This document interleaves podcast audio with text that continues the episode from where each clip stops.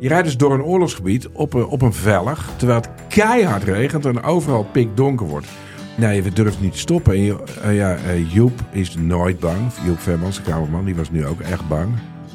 Via podimo.nl/gonzo luister je de eerste 30 dagen gratis naar Podimo. podimo.nl/gonzo. De strijd om de miljoenen van Sywert van Lienden is losgebarsten. Zowel de staat als zijn stichting eisen de mondkapjeswinst terug. Maar dat die opbrengst in ieder geval niet thuis hoort bij Van Lienden, daarover kan toch eigenlijk geen twijfel bestaan. Hoe kon het zo ver komen? Dit is het. We hebben beet. En als Sywert het geld teruggeeft, kunnen wij dit schandaal dan eindelijk loslaten? Je hoort het in de Mondkapjesmiljonairs, exclusief bij Podimo. Ga naar podimo.nl/mondkapjes.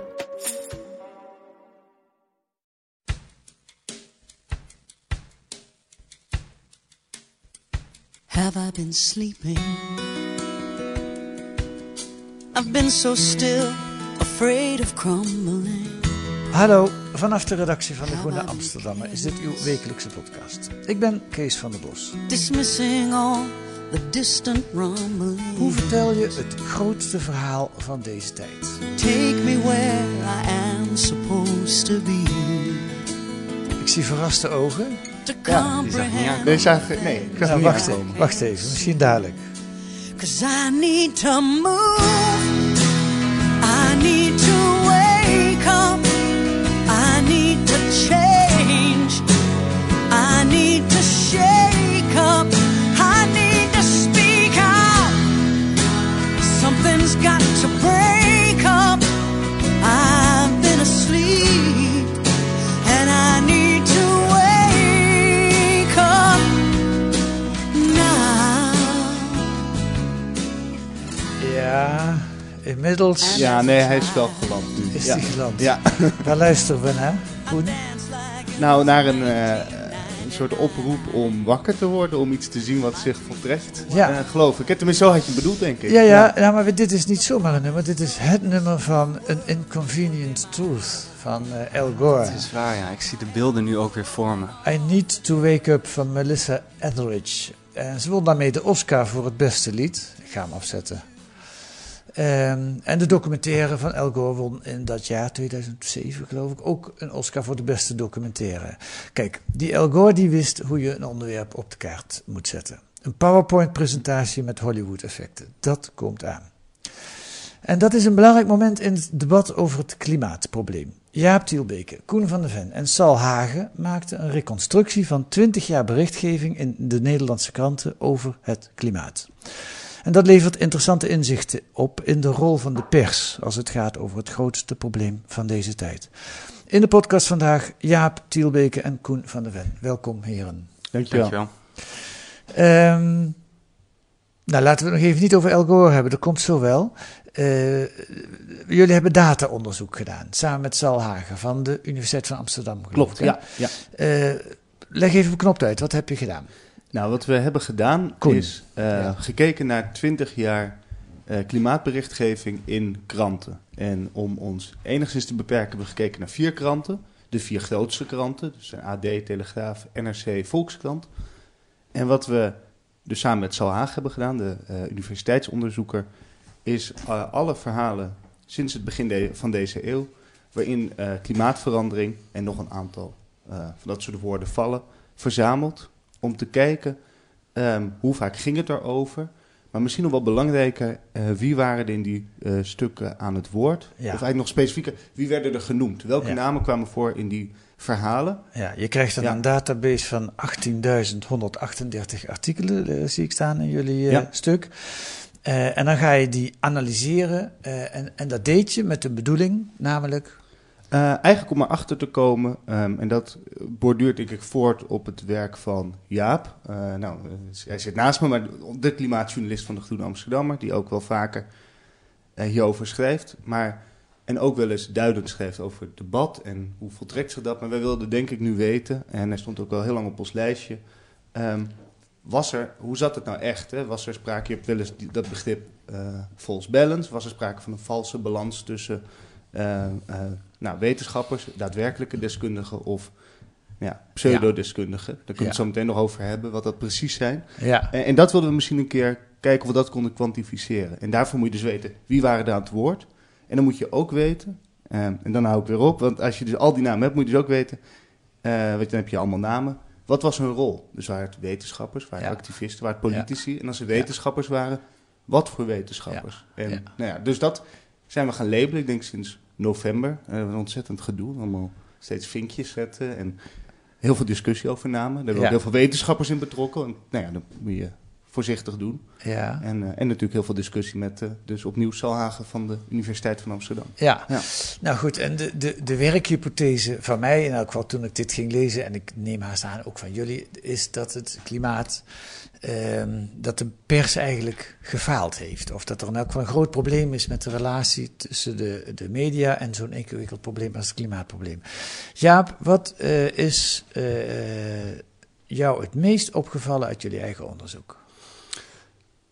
Ja, ik heb natuurlijk ook al wel in 2009 mocht ik al een keer eerder bij je aanschuiven, 2019 moet ik zeggen, om die actie Covering Climate Now te bespreken. Ja, en het ging toen ook over de pers. En ook een beetje over diezelfde vragen. En toen had ik inderdaad ook al wel van die analyses gelezen, of onderzoeken gelezen naar het Anglo-Saxische debat.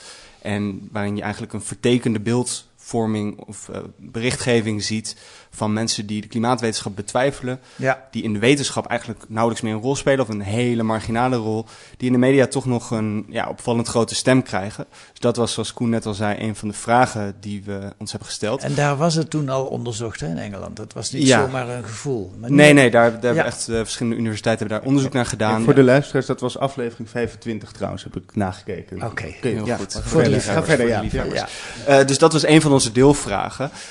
Maar we wilden het echt wel breder trekken dan dat alleen. Want dat is natuurlijk ook een vraag die ik me constant stel. Hoe ga je om met zo'n overweldigend onderwerp, die ook al heel snel weer van de voorpagina verdreven wordt door breaking news, om het maar zo te zeggen. Ja. En wat zijn de valkuilen daarvan?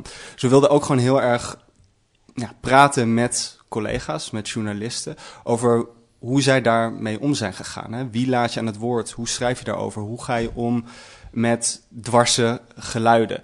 En een van de opmerkelijke conclusies is toch wel, als je het hebt over die false balance, dat ook in Nederland wel degelijk het geval was. We hebben dus die verschillende categorieën gemaakt. We hebben één categorie heel nauw gekeken. Wie zijn echte klimaatwetenschappers en meteorologen? Dus de groep die zich toelegt op het onderzoek van het veranderende klimaat en de gevolgen daarvan. En hoe vaak komen die in stukken voor in vergelijking met wat wij pseudosceptici noemen, die dus de consensus van het IPCC, het klimaatpanel van de Verenigde Naties, aanvallen. Ja, waarom zeg je niet gewoon sceptici?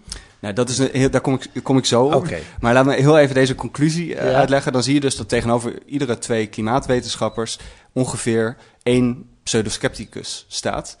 En ter vergelijking in de wetenschap, wetenschappelijke publicaties, zijn die verhoudingen ongeveer 30-op-1. Dus dan zie je wel dat daar ook inderdaad sprake is van een vertekening. Ja. Naar die definitiekwestie, want dat is... Ja, nee, ik ga het eerst even nog veel bijzonder. Dat betekent dus in de wetenschap is eigenlijk iedereen ervan overtuigd tot 97-98% dat het klimaatprobleem bestaat en dat wij het veroorzaken. Maar in de media is dat zoiets van een verhouding van 1 op 2 of dat wel echt zo is. Mag ik het zo samenvatten? Daar horen wel een paar nuances bij die cijfers, maar zo scherp schrijven we het wel ook op en ook expres op. Ja. En we voegen er wel aan toe, kijk, niet iedereen die wordt opgevoerd in een stuk wordt meteen instemmend opgevoerd. Dus er zitten ook best een paar stukken in waar iemand hem zal hebben gefactcheckt, zo iemand, of waarin iemand weerwoord wordt geboden. Ja. Dus die nuance hoort erbij. Tegelijkertijd kun je ook zeggen, als de noodzaak er is om zo iemand te corrigeren of iemand te factchecken, betekent het ook al dat hij in ieder geval een belangrijke rol al speelt in dat debat. Ja. Dus er zit ook... maar het klopt, die samenvatting is... Ja. Je zou kunnen zeggen, als het naar een ander probleem vertalen, wordt het soms duidelijker. Als je het over de Holocaust hebt, de Jodenvervolging, dat dan op een van de twee artikelen over de Jodenvervolging komt er iemand aan het woord, of wordt er nou voor iemand genoemd die zegt, is dat allemaal wel zo?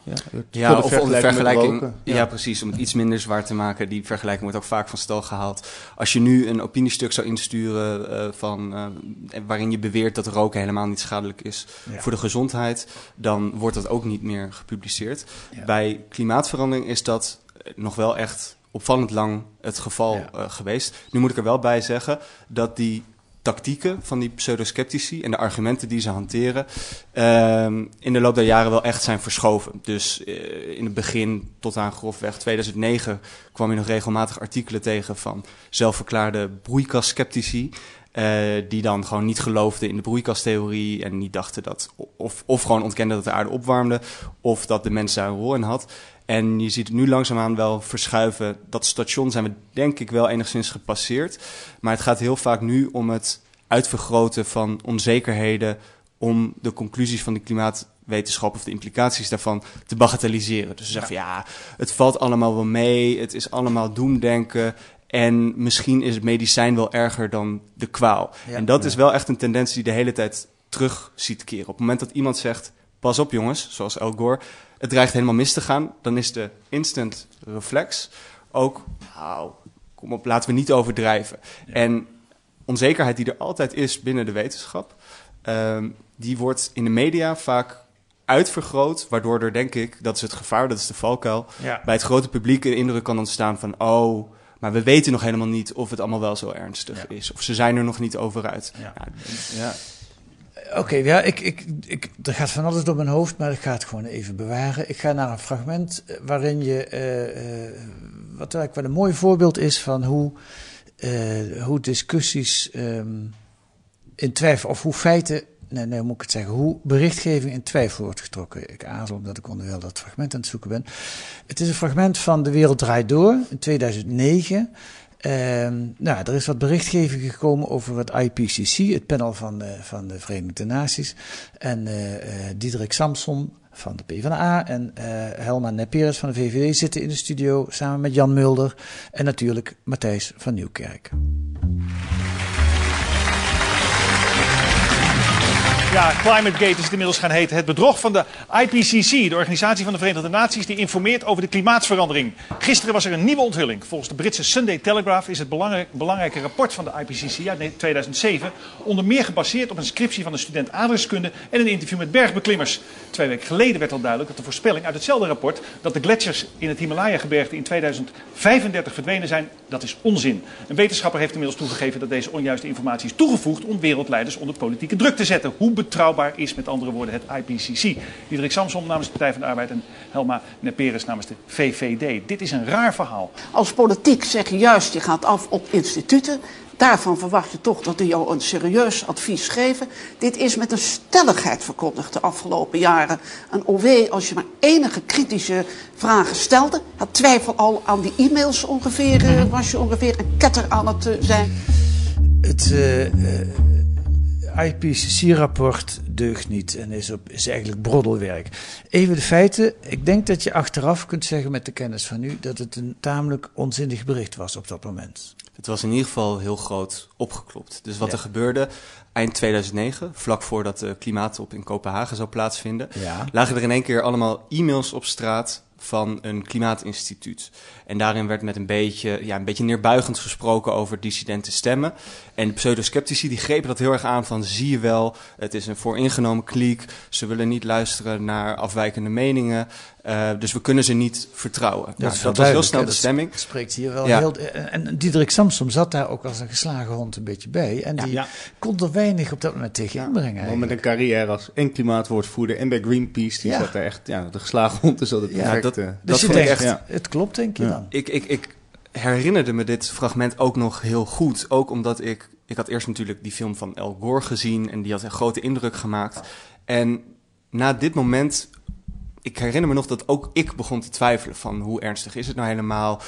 Deugt het allemaal wel, die wetenschappelijke conclusies? En ik ging het voor dit stuk dus weer eens terugkijken. En ik vond het echt een hallucinant interview, ook omdat je, of item eigenlijk, ook omdat je weet nu, naderhand, zijn er ook meerdere onafhankelijke commissies geweest die hebben gekeken van wat is er nou eigenlijk aan de hand. Nou, er waren wel degelijk ook fouten gemaakt, maar het was vooral een hele hoop ruis. Ja. Dus de ophef die ontstond, stond in geen verhouding eigenlijk tot wat er daadwerkelijk aan de hand was. Maar het is heel, die fragmenten hebben we nu niet gehoord, maar wat er dus eigenlijk gebeurt in dat item is een Jan Mulder die dan zegt, Ja, maar het is allemaal bedrog. Hoe weten we dat we niet allemaal voor de gek worden gehouden? Matthijs van Nieuwkerk die de vraag opwerpt, moeten we ons eigenlijk wel zorgen maken om het klimaat? Waarop die VVD-politica, Kamerlid Helma Nepérus zegt, nou, ja, dat weet ik eigenlijk nog net zo niet. Nee. Dus je ziet wat er gebeurt. Ja. Er is een klein beetje onzekerheid of iets aan de hand. En direct wordt het opgeklopt met de vraag, kunnen we die wetenschap nog wel vertrouwen? En ja, dat is denk ik wel een... Daarom was dit ook echt een... Dat beschrijft ook... Het is heel interessant. We hebben heel veel mensen gesproken die de afgelopen 20 jaar of als wetenschapper of als journalist betrokken waren. Die noemen eigenlijk bijna allemaal zelf de momenten. En ze noemen ook allemaal deze. En ook heel vaak wordt er dan gezegd, dit was echt het hoogtepunt voor de pseudosceptici. Voor de mensen die dit in twijfel trokken. Ze hadden het heel goed aangepakt. Hè? Het was heel goed geframed. Het is altijd degene die het eerst met het nieuws komt, die kan het framen. En degene die daarna komen, die moeten het allemaal maar weer ontkennen. Maar dan moeten ze eerst zeggen wat die eerder gezegd hebben. Ja. En dit was waarschijnlijk ook allemaal goed getimed, vlak voor de conferentie in Kopenhagen. Het was ook een gerichte hack, toch? Dat is ook wel belangrijk om even te vertellen over waar die e-mails vandaan kwamen. Nou, het was geen toeval. Nee, het lag niet zomaar op straat. Want waar kwamen ze vandaan dan? Een gerichte hack. Ja, het was het Climate Research Institute. En later bleek dat er dus inderdaad met bewuste politieke motieven ook die e-mails openbaar zijn gemaakt. Illegaal openbaar zijn gemaakt. Ja. Met als doel, en dat is ook iets wat je telkens ziet terugkeren, om klimaatbeleid te dwarsbomen. Ja. Nou is dit een vrij extreem voorbeeld. Dit was echt wel keihard in het hart, een pijl in het hart van de zaak, die ook keihard aankwam. Maar over het meer in het algemeen kan je zeggen, de journalistiek leeft ook bij reuring. En reuring is als er ruzie is, als er mensen zijn. Dus het feit dat jullie hier met z'n tweeën nu zitten en met elkaar eens zijn, is heel slecht voor deze podcast. Ja, heel saai. Gaat geen mensen naar luisteren. Daar kan veel beter iemand bij zitten die zegt dat de Groene echt ongelooflijk liegt en bedriegt. Ja. En dan heb je reuring. Dat is ook volgens mij een van de oorzaken. Dat is ook, we hebben net heel erg beschreven wat het kwantitatieve onderzoek was, het dataonderzoek. Ja. En het kwalitatieve onderzoek was ook, denk ik, heel erg een gesprek met collega's van die verschillende redacties. Om eigenlijk dit toch te onderzoeken. Van hoe hebben jullie dit zelf ervaren? En hoe kan het dat die cijfers er zo uitzien? En ik denk ook, en dat waren eigenlijk, vond ik, hele leuke gesprekken. Omdat je juist ook best veel... dat is ook wel goed om te zeggen. De journalisten die we spraken van de verschillende kranten, die waren ook best wel zelf kritisch op een redactie, op dynamieken binnen die redactie. Mm-hmm. En zijn ook eigenlijk stuk voor stuk ook eigenlijk hele goede journalisten. Dus dan is het nog interessanter van hoe kan het nou dat... Hè, we spreken ook mensen die al sinds begin deze eeuw er wel mee bezig waren. Sommigen stapten pas later in op dit dossier. Hoe kan het nou dat dit zo laat pas doordrong? En dan kom je wel tot... En dan ga je het over dit soort dingen hebben. Ja. Van wat de verleiding van ophef en het verschil tussen objectiviteit en neutraliteit. Waar dat echt duidelijk terug te vinden was op de redactie zelf. Het is ook wel belangrijk om dat nog even aan te stippen. Ja. Is de opinieredactie. Ja. Die hoek van de krant is natuurlijk van oudsher uit op debat. Op reuring. Op tegengestelde meningen. Ja. Ja. Alleen wat er vaak misgaat is dat voor een hele lange tijd dat debat zich toespitste op echt wetenschappelijke oorzaken van klimaatverandering. Nou, een talkshow of de opiniepagina's in de krant is niet het ideale platform om zo'n ingewikkelde, technische, genuanceerde discussie te voeren. En het punt was ook dat die pseudosceptici helemaal niet uit waren om te goede trouw die discussie te voeren met als doel waarheidsvinding. Nee, het enige wat zij hoefden te doen, ze hoefden ook geen gelijk te krijgen. Het enige wat zij hoefden te doen is twijfel zaaien. Ja. Want daarmee verteken je de indruk die het achterlaat bij het grote publiek en ook bij beleidsmakers. Dat zie je in dat fragment bij De Wereld Draait Door. Een van de eerste reacties is, maar zolang we het niet zeker weten, moeten we misschien ook maar niet zo haast maken met het verhogen van de dijken. Ja. Of klimaatmaatregelen treffen. Nou, ik ga daar gaan we wat dieper op in. Aan de hand van een voorbeeld uit 2014, dus nu ruim 6 jaar geleden. Toen verscheen het boek De Twijfelbrigade van Jan Paul van Soest. En die beschrijft dus de lobby die er is om twijfel te zaaien. De titel zegt het al. Wat doet op dat moment Paul Luttekhuis van het NRC, redacteur van het NRC, die jullie ook gesproken hebben? Mm. Hij organiseert een debat tussen Van Soest en Hans Labohm. En Hans Labohm is een zelfverklaard tegenstander van de broeikashypothese. Mag ik wel een pseudo-scepticus noemen, denk ik. Ja. Jullie hebben Paul Luttekhuis gesproken. En hij zegt, dat zou ik nu niet meer doen, zo'n debat organiseren. Maar dat is ook de zoektocht, vooral heel veel van die journalisten geweest, van hoe ga je hiermee om? Dat, waarom deed hij toen wel? Want hij zei, nam ook niet helemaal afstand van dat hij toen wel gedaan had. Ook wel vanuit, denk ik, dat ideaal wat, denk ik, van, nou, als we maar gewoon de feiten op tafel leggen, en dat grijpt denk ik terug op wat Jaap net zei, als we maar gewoon de feiten presenteren, als we gewoon het gesprek gaan, dan zien die mensen ook wel in, oh, het zit zo, en dan geef je elkaar een hand en dan komt het goed. En dat hebben we in heel veel interviews teruggehoord. Dat er aanvankelijk bij heel veel journalisten die zich met het thema bezig hielden, die hoop was van feiten zijn wel genoeg. Het komt wel goed. En dan gaan we gewoon in gesprek en dan hebben we dialoog, wat natuurlijk ook de prijs is. Ja. Nou, en daar zijn ze wel voor teruggekomen. Wat trouwens ook wel even belangrijk is om te benadrukken, is dat hij dat deed op een klimaatblog. Ja. En die werd ook echt gevolgd door geïnteresseerden. Dus hij zei ook direct, ik zou dit niet in de krant hebben gedaan. Ja, maar wat ik ook een interessante vraag vind, is, waarom deed Jan Paul van Soest daar aan mee? Want hij heeft net een boek geschreven waarin hij die strategieën eigenlijk perfect weet op te tekenen.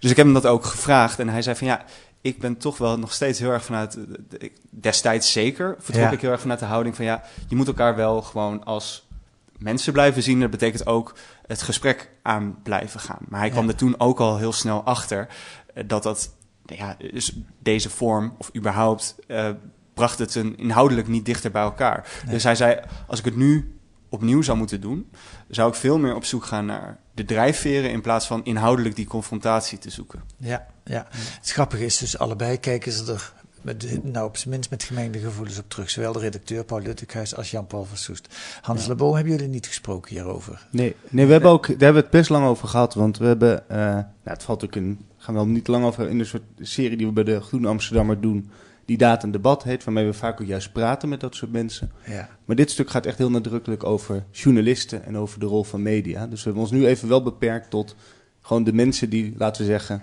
de spreektijd verdelen. Of die bepalen wie er wel of niet in de krant verschijnen. Dat vandaar.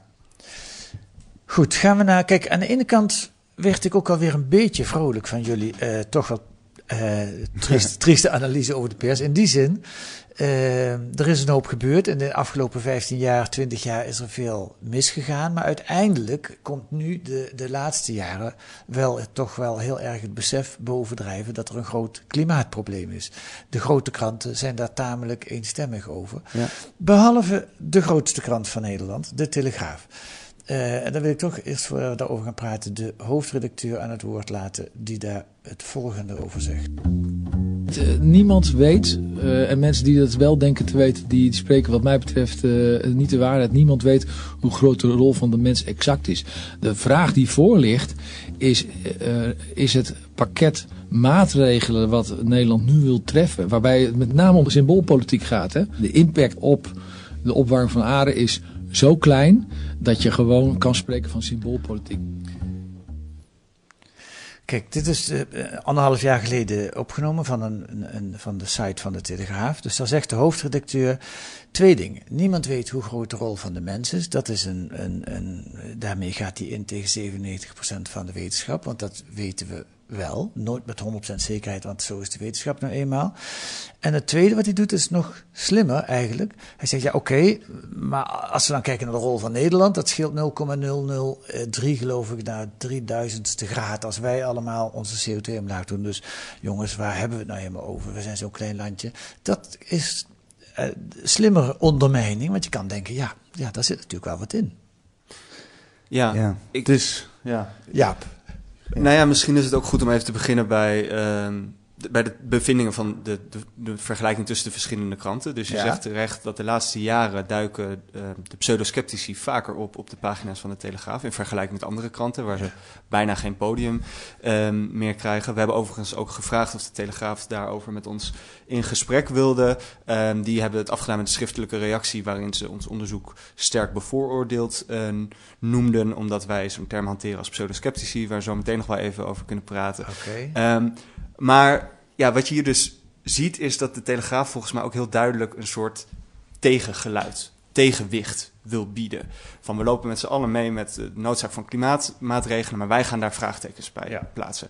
En ten dele is dat best terecht. Zij hebben ten tijde van die onderhandelingen over het klimaatakkoord al keer op keer de vraag opgeworpen, hoe verdeel je de kosten van die maatregelen? Wat volgens mij een hele belangrijke, legitieme politieke vraag is. Ja. Alleen het ja, het helt al snel over naar artikelen waarin mensen aan het woord worden gelaten of manifesten over wordt bericht, die niet helemaal volgens de spelregels van de wetenschap gaan. Ja. En wat ik zo jammer vind, dat was ook wel het ding, je zei het al, kijk, we hebben juist, dit artikel is niet, het was geen, voor ons is dit geen manier om, laat ik zeggen, 20 jaar klimaatverslaggeving en dan gaan we even iedereen de maat nemen. Of we gaan nu een ranglijst maken van hoe heb je het gedaan en rapportcijfers uitdelen. Dat is eigenlijk niet echt juist niet.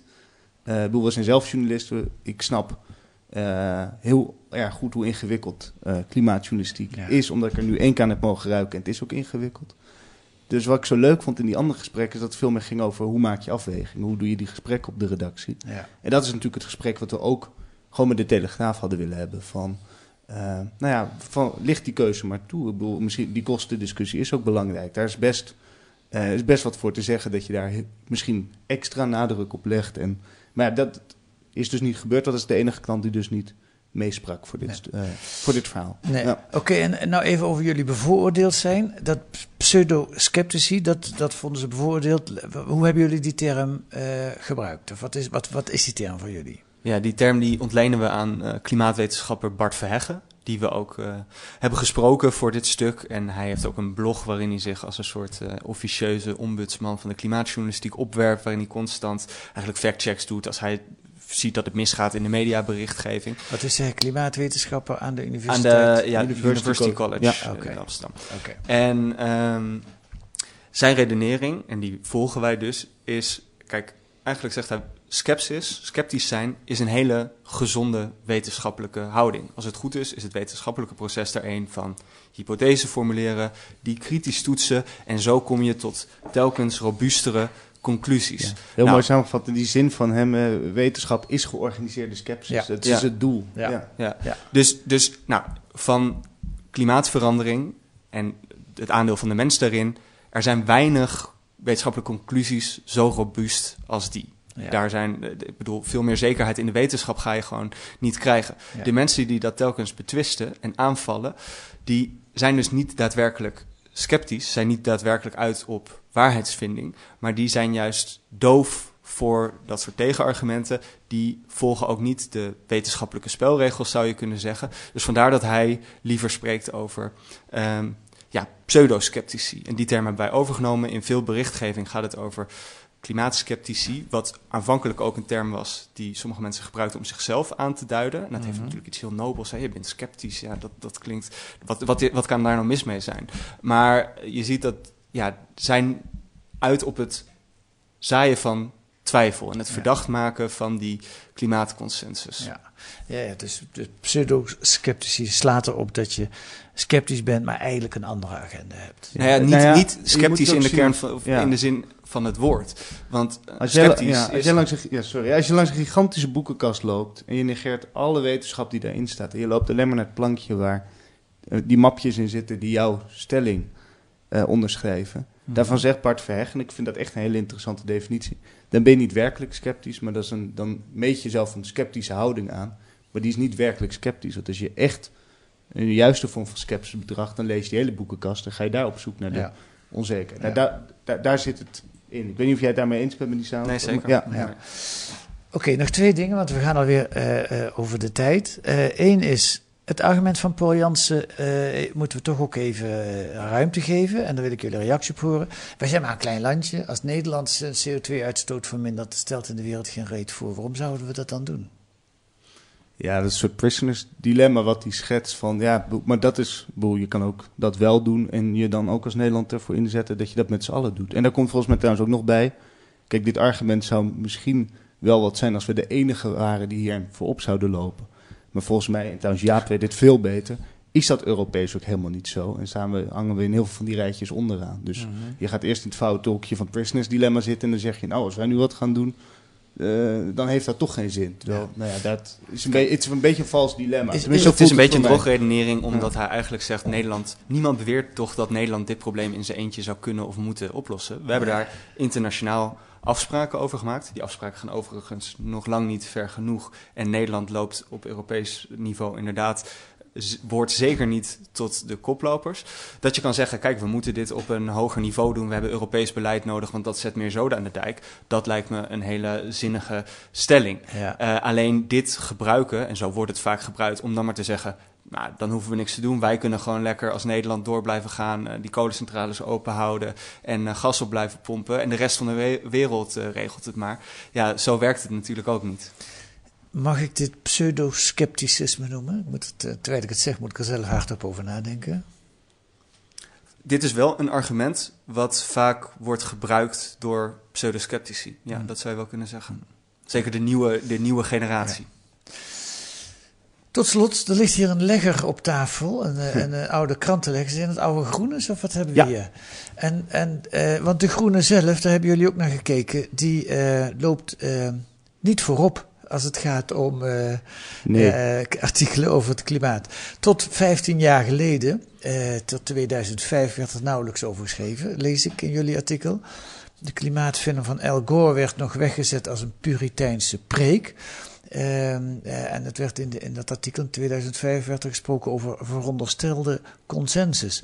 Dat is gek eigenlijk, dat een links-liberaal open blad als de Groene hier zo achteraan, of niet voorop loopt. Nou ja, het is eigenlijk in die zin, symbolisch denk ik voor heel veel media. Daarom vond het ook belangrijk om er zelf naar te kijken. Zeker als je naar de beginjaren van deze eeuw kijkt, we hebben van alles grafiekjes gemaakt, die is gewoon helemaal vlak. Er werd gewoon niet over geschreven. Ja. En nou ja, dat geeft gewoon ook aan dat zelfs op deze redactie het pas heel laat doordrong dat je daar heel regelmatig over moet schrijven. Er staat deze week op de cover het grootste verhaal ter wereld. Ja. Daar was kennelijk de Groene niet anders dan heel veel andere collega's. Ja. Inmiddels wel trouwens hoor, maar dat komt dus door die collega naast me. Dat terzijde. Ja, dat komt door. Jij stond ook te kijken van die conclusie, Jaap, over de Groene, of wist je dat wel? Nou, ik verbaas me er wel over dat echt in die beginjaren het echt nauwelijks aan bod kwam. Daar schrok ik toch wel van. Ik was wel op de hoogte van artikelen uit het archief die af en toe ook wel een pseudo-sceptisch tintje hadden. Ja. Maar inderdaad, wat Koen ook zegt, daarom hebben we dit ook gedaan, zo'n kader toegevoegd. Het is ook geen aanklacht tegen collega's. We willen echt onderzoeken van wat zijn de valkuilen en uitdagingen in klimaatberichtgeving. Ja. En ja, dat is ons niet vreemd. Nee. Goed, dank jullie wel voor dit gesprek. Dankjewel. Dank je. Dat allemaal in De Groene deze week. Lees in De Groene ook een onderzoek naar de handel in Nederlandse visa. Met de kennismigrantenregeling kunnen buitenlandse criminelen en zelfs spionnen eenvoudig een Nederlandse verblijfsvergunning krijgen. En daarmee hebben ze dan ook toegang tot de hele Europese Unie. En een reportage over het verbod op wilde circusdieren. Booba, de olifant, mag blijven bij Circus Vrijwald. Maar dat besluit laat zien hoe wij worstelen met de dier in ons midden. Lees dat met een abonnement of een proefabonnement. Voor €15 krijgt u 10 weken De Groene. Dat is te vinden op groene.nl. U kunt reageren op de podcast naar het adres podcast@groene.nl. Geef ons alsjeblieft ook sterren in uw podcast-app, dan krijgen we nog meer luisteraars. Volgende week zijn we er weer met analyses en achtergronden bij het nieuws in deze podcast van de Groene Amsterdammer. Die deze week werd gemaakt door Abel Bormans en Kees van den Bosch. Met muziek, normaal zeg ik A Tune for N van Paul van Kemenade, maar nu I Need to Wake Up van Melissa Etheridge. En voor de liefhebbers laten we het nummer nu een keer helemaal horen.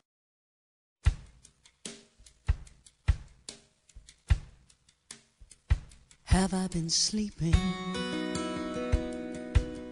I've been so still, afraid of crumbling. Have I been careless, dismissing all the distant rumblings? Take me where I am supposed to be, to comprehend the things that I can't see. 'Cause I need to move, I need to wake up, I need to change, I need to shake up, I need to speak out. Something's got to break up. I've been asleep and I need to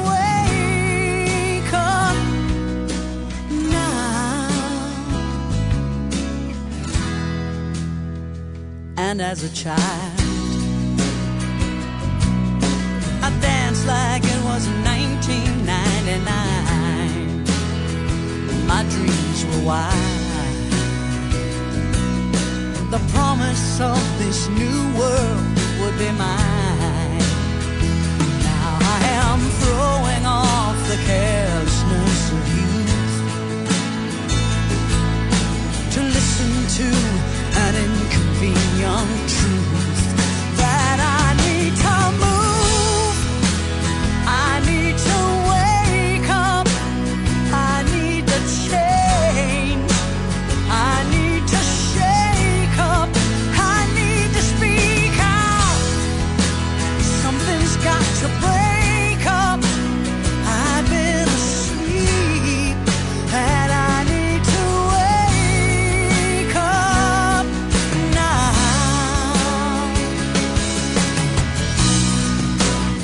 I am not an island. I am not alone. I am my intentions trapped here in this flesh and bone, and I need to move. I need to wake up. I need to change. I need to shake up. I need to speak out. Something's got to break up.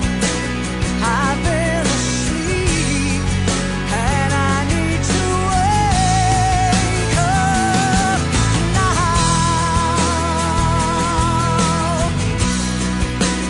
I wanna change. I need to shake up. I need to speak out. Oh, something's gotta break up. I've been asleep and I need to wake up.